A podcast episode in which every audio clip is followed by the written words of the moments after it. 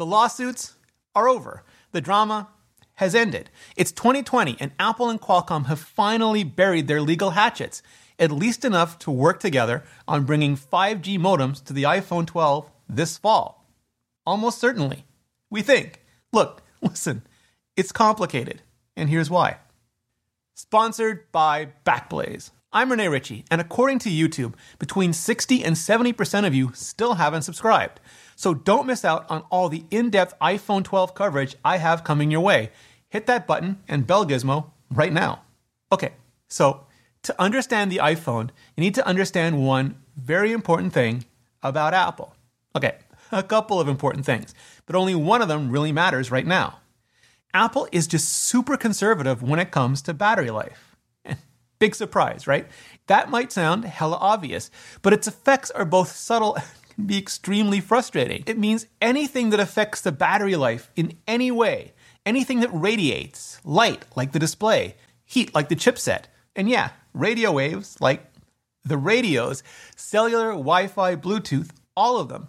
All of it is just beyond super tightly controlled. It's why, once Apple got to Retina, they became far less aggressive about display density and started focusing on the much more energy neutral aspects of display quality. It's why Apple started making their own chipsets, so they could balance performance cores with efficiency cores and make the graphics wider instead of just faster. It's why they adopt new Wi Fi and Bluetooth standards so quickly, so they can maintain low energy states as much as possible and better race to sleep when it just isn't possible. And by that I mean transfer as fast as they can and then shut down as fast as they can to save as much power as they can. It's also why Apple is much slower to adopt new cellular standards, because the early versions of those modem chips are typically bigger and run hotter on networks that have far less deployment, that if hit by hundreds of thousands of iPhones suddenly coming all online all at once would just fall all over, like Megatron hit by Optimus Prime in full on truck mode. Now, I know what you're already typing. Why doesn't Apple just make up for the extra power draw by making the iPhone twice as thick and squeezing double the battery cells into it like a jelly donut? And, well, that's the second really important thing to understand about Apple. And if you want to see a video on that, let me know in the comments below. Never mind 5G in 2020. The original iPhone didn't even support 3G in 2007.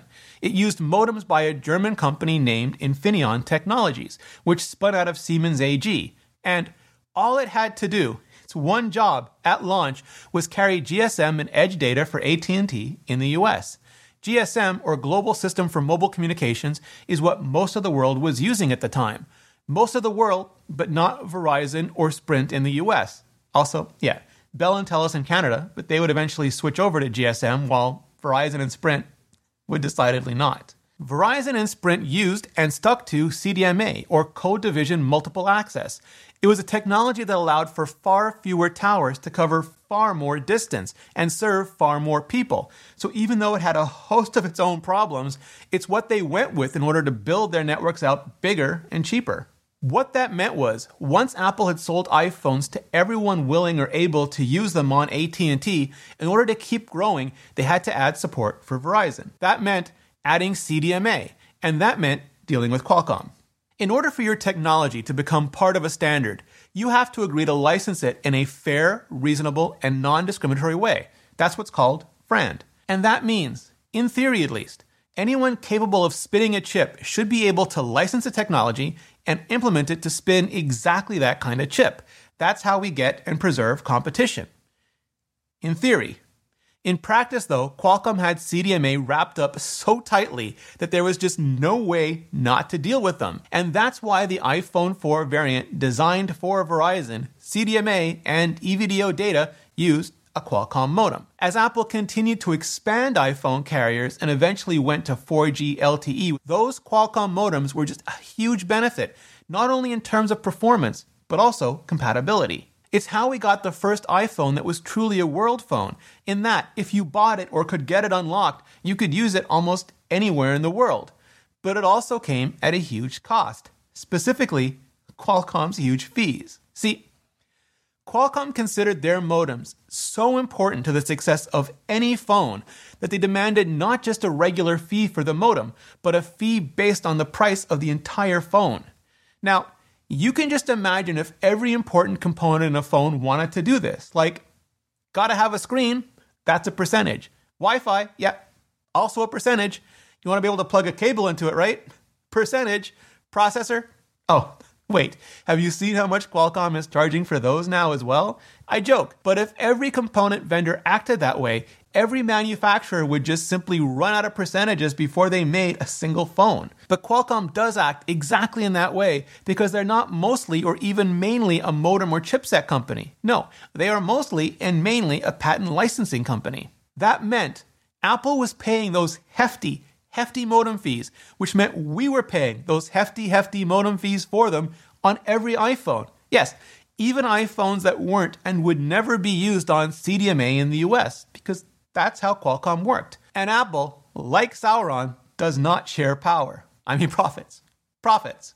So Apple started trying to disentangle themselves from Qualcomm. Now, at around the same time Apple was switching to Qualcomm, Infineon was bought out by Intel. Yeah, that Intel, and became Intel Mobile Communications, IMC. And Apple decided to go back to them. The initial plan was to replace Qualcomm on all the non CDMA phones. In other words, even in an increasingly LTE world, all the phones that didn't need to still run on Verizon or Sprint's legacy networks in the US. Now, Qualcomm, of course, had a ton of LTE patents as well, and they treated FRAND there pretty much how they treated FRAND everywhere, in an unfair, unreasonable, and frankly quite discriminatory way. So Intel and Apple had to work around Qualcomm's patents, at least as best as they could. And that resulted in an iPhone 7 rollout where the GSM iPhones all had Intel modems. That, just as frankly, didn't work quite as well as the CDMA models, the ones that still had Qualcomm modems especially in areas with more obstacles or just weaker signal. But for Apple, that really didn't matter because it meant that they didn't have to pay the exorbitant licensing fees that Qualcomm demanded. That was just what Apple was going to do, up to and including the iPhone 11, which was all in on Intel modems with not a dollop of Qualcomm insight or insight.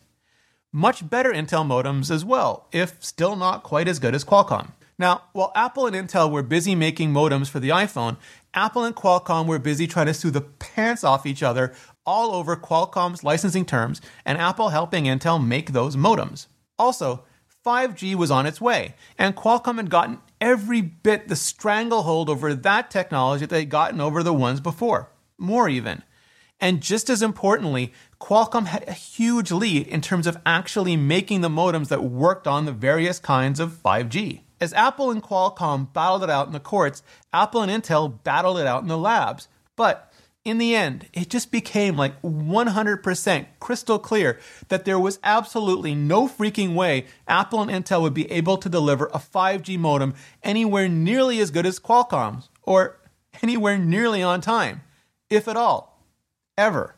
And that meant Apple needed Qualcomm. And Qualcomm still wanted Apple's money, and neither really wanted to risk a decision going the other way. So both decided to bury those very large legal hatchets and sign a new deal that would ensure 5G support for the iPhone, just in time for the iPhone 12. Now, the story doesn't just end here. When Intel lost Apple's modem business, they also lost their modem business which is why it came as absolutely no surprise to absolutely anyone when Apple bought that business from Intel shortly after settling with Qualcomm. So now it's Apple's modem business. Of course, the modem is only part of the solution. There's also the RF front end, the antennas, and more. Apple already makes their own antennas. Perhaps you remember them from the iPhone 4 and everybody gets a free bumper. But we'll have to wait and see what happens with the RF front end. And Apple didn't just make a deal with Qualcomm for their modems, they made a deal to license the underlying technologies. It's not completely similar to, but it's also not completely dissimilar from the deal Apple made with ARM, where in the beginning they licensed ARM's designs for chipsets, but later licensed ARM's ISA, their instruction set architecture, to make their own chip design. So, in a couple or a few years, Apple could have their own custom modems ready for the iPhone 14 or iPhone 15, alongside or part of their custom silicon, the A14 or A15, all part of that Qualcomm license. But that's then, this is now, and Apple and Qualcomm are both full steam ahead, just trying to get 5G modems into the iPhone 12 in time for its launch later this year. That could mean Qualcomm's X55 modem, which is what we've seen in recent 5G Android phones.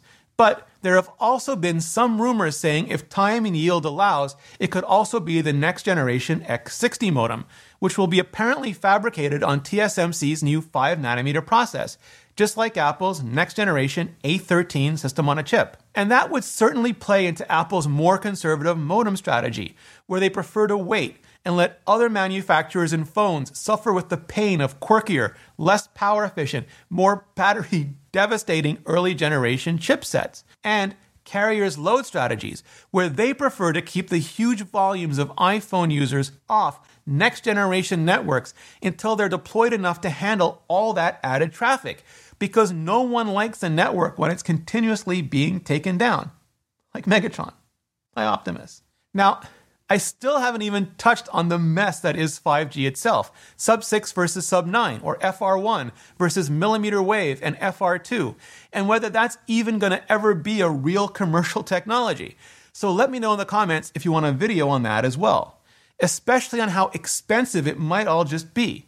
But for now, I'll just say it makes you really, really appreciate how inexpensive Backblaze is. For just $6 a month, you get automatic, unlimited backups for your Mac or PC. No gimmicks, no gotchas, just all your documents, your music, your photos, your videos, every important piece of business, every irreplaceable memory, all of it, all backed up for just $6 a month. Not like an extra chore or extra work or job for you, but just set Backblaze up and it just goes to work in the background, constantly keeping your data safe.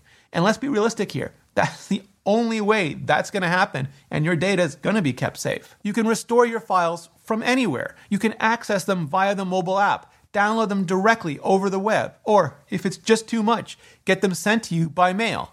You pay for the hard drive, they ship it to you filled up with all your files you restore them, and then you can even ship the hard drive back within 30 days to get a refund. Backblaze is currently protecting over an exabyte of customer data. That's like over a billion gigabytes, and they've restored over 50 billion files to date. And you can go to backblaze.com slash Rene Ritchie and test it out and start protecting yourself and your data today. Click on the link in the description or just go to backblaze.com slash Rene Ritchie and sign up for your free 15-day trial. And clicking on that link really helps out the channel. Thanks, Backblaze. Thanks to all of you for your support. Check out my iPhone 12 playlist right up there and see you next video.